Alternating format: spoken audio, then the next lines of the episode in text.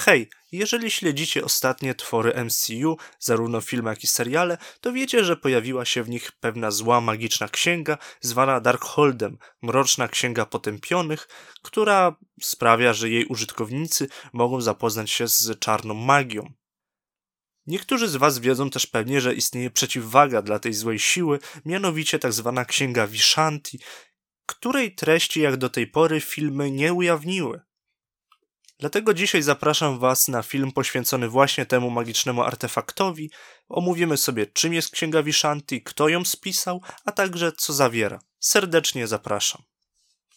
Po raz pierwszy Księga Vishanti pojawiła się w Strange Tales numer 116 z października 1963 roku, a za jej powstanie odpowiada Stan Lee i Steve Ditko.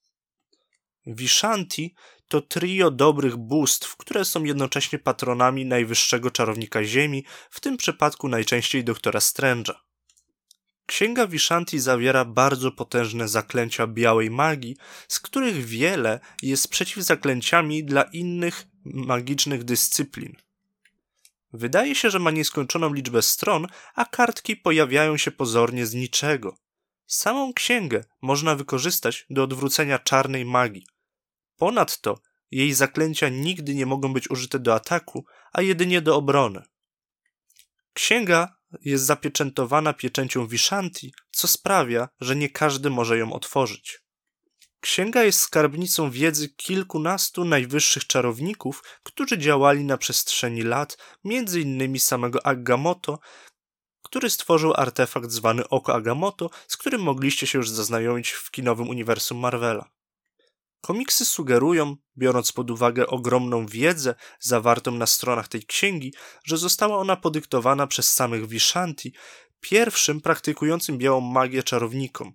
Oryginalna treść miałaby zostać napisana przez Agamotto jakiś czas przed upadkiem Atlantydy. Znamy przynajmniej kilka tytułów rozdziałów tej księgi, a są to Kroniki Mordo, Klątwa Darkholdu, Znaki Voodoo, Legendy i wiedza o mrocznym wymiarze, Dziedzictwo Wilka, a także Gromada Strachu. Dodatkowo znamy też kilka zaklęć znajdujących się na poszczególnych stronach.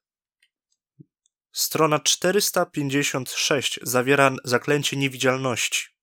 Strona 567 zawiera zaklęcie teleportacji, a na stronie 2342 znajduje się zaklęcie pozwalające odwrócić wymiary.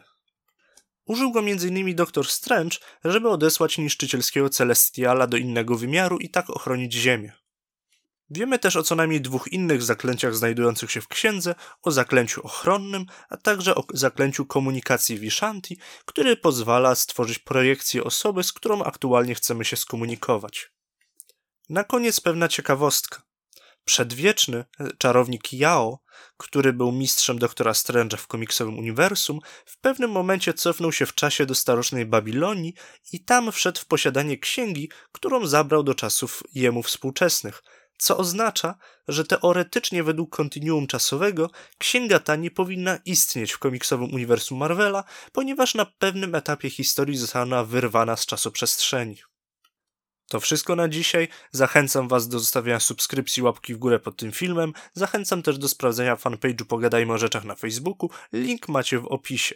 Ja nazywam się Radosław Gryczka. Wielkie dzięki za to, że byliście dzisiaj ze mną. Trzymajcie się.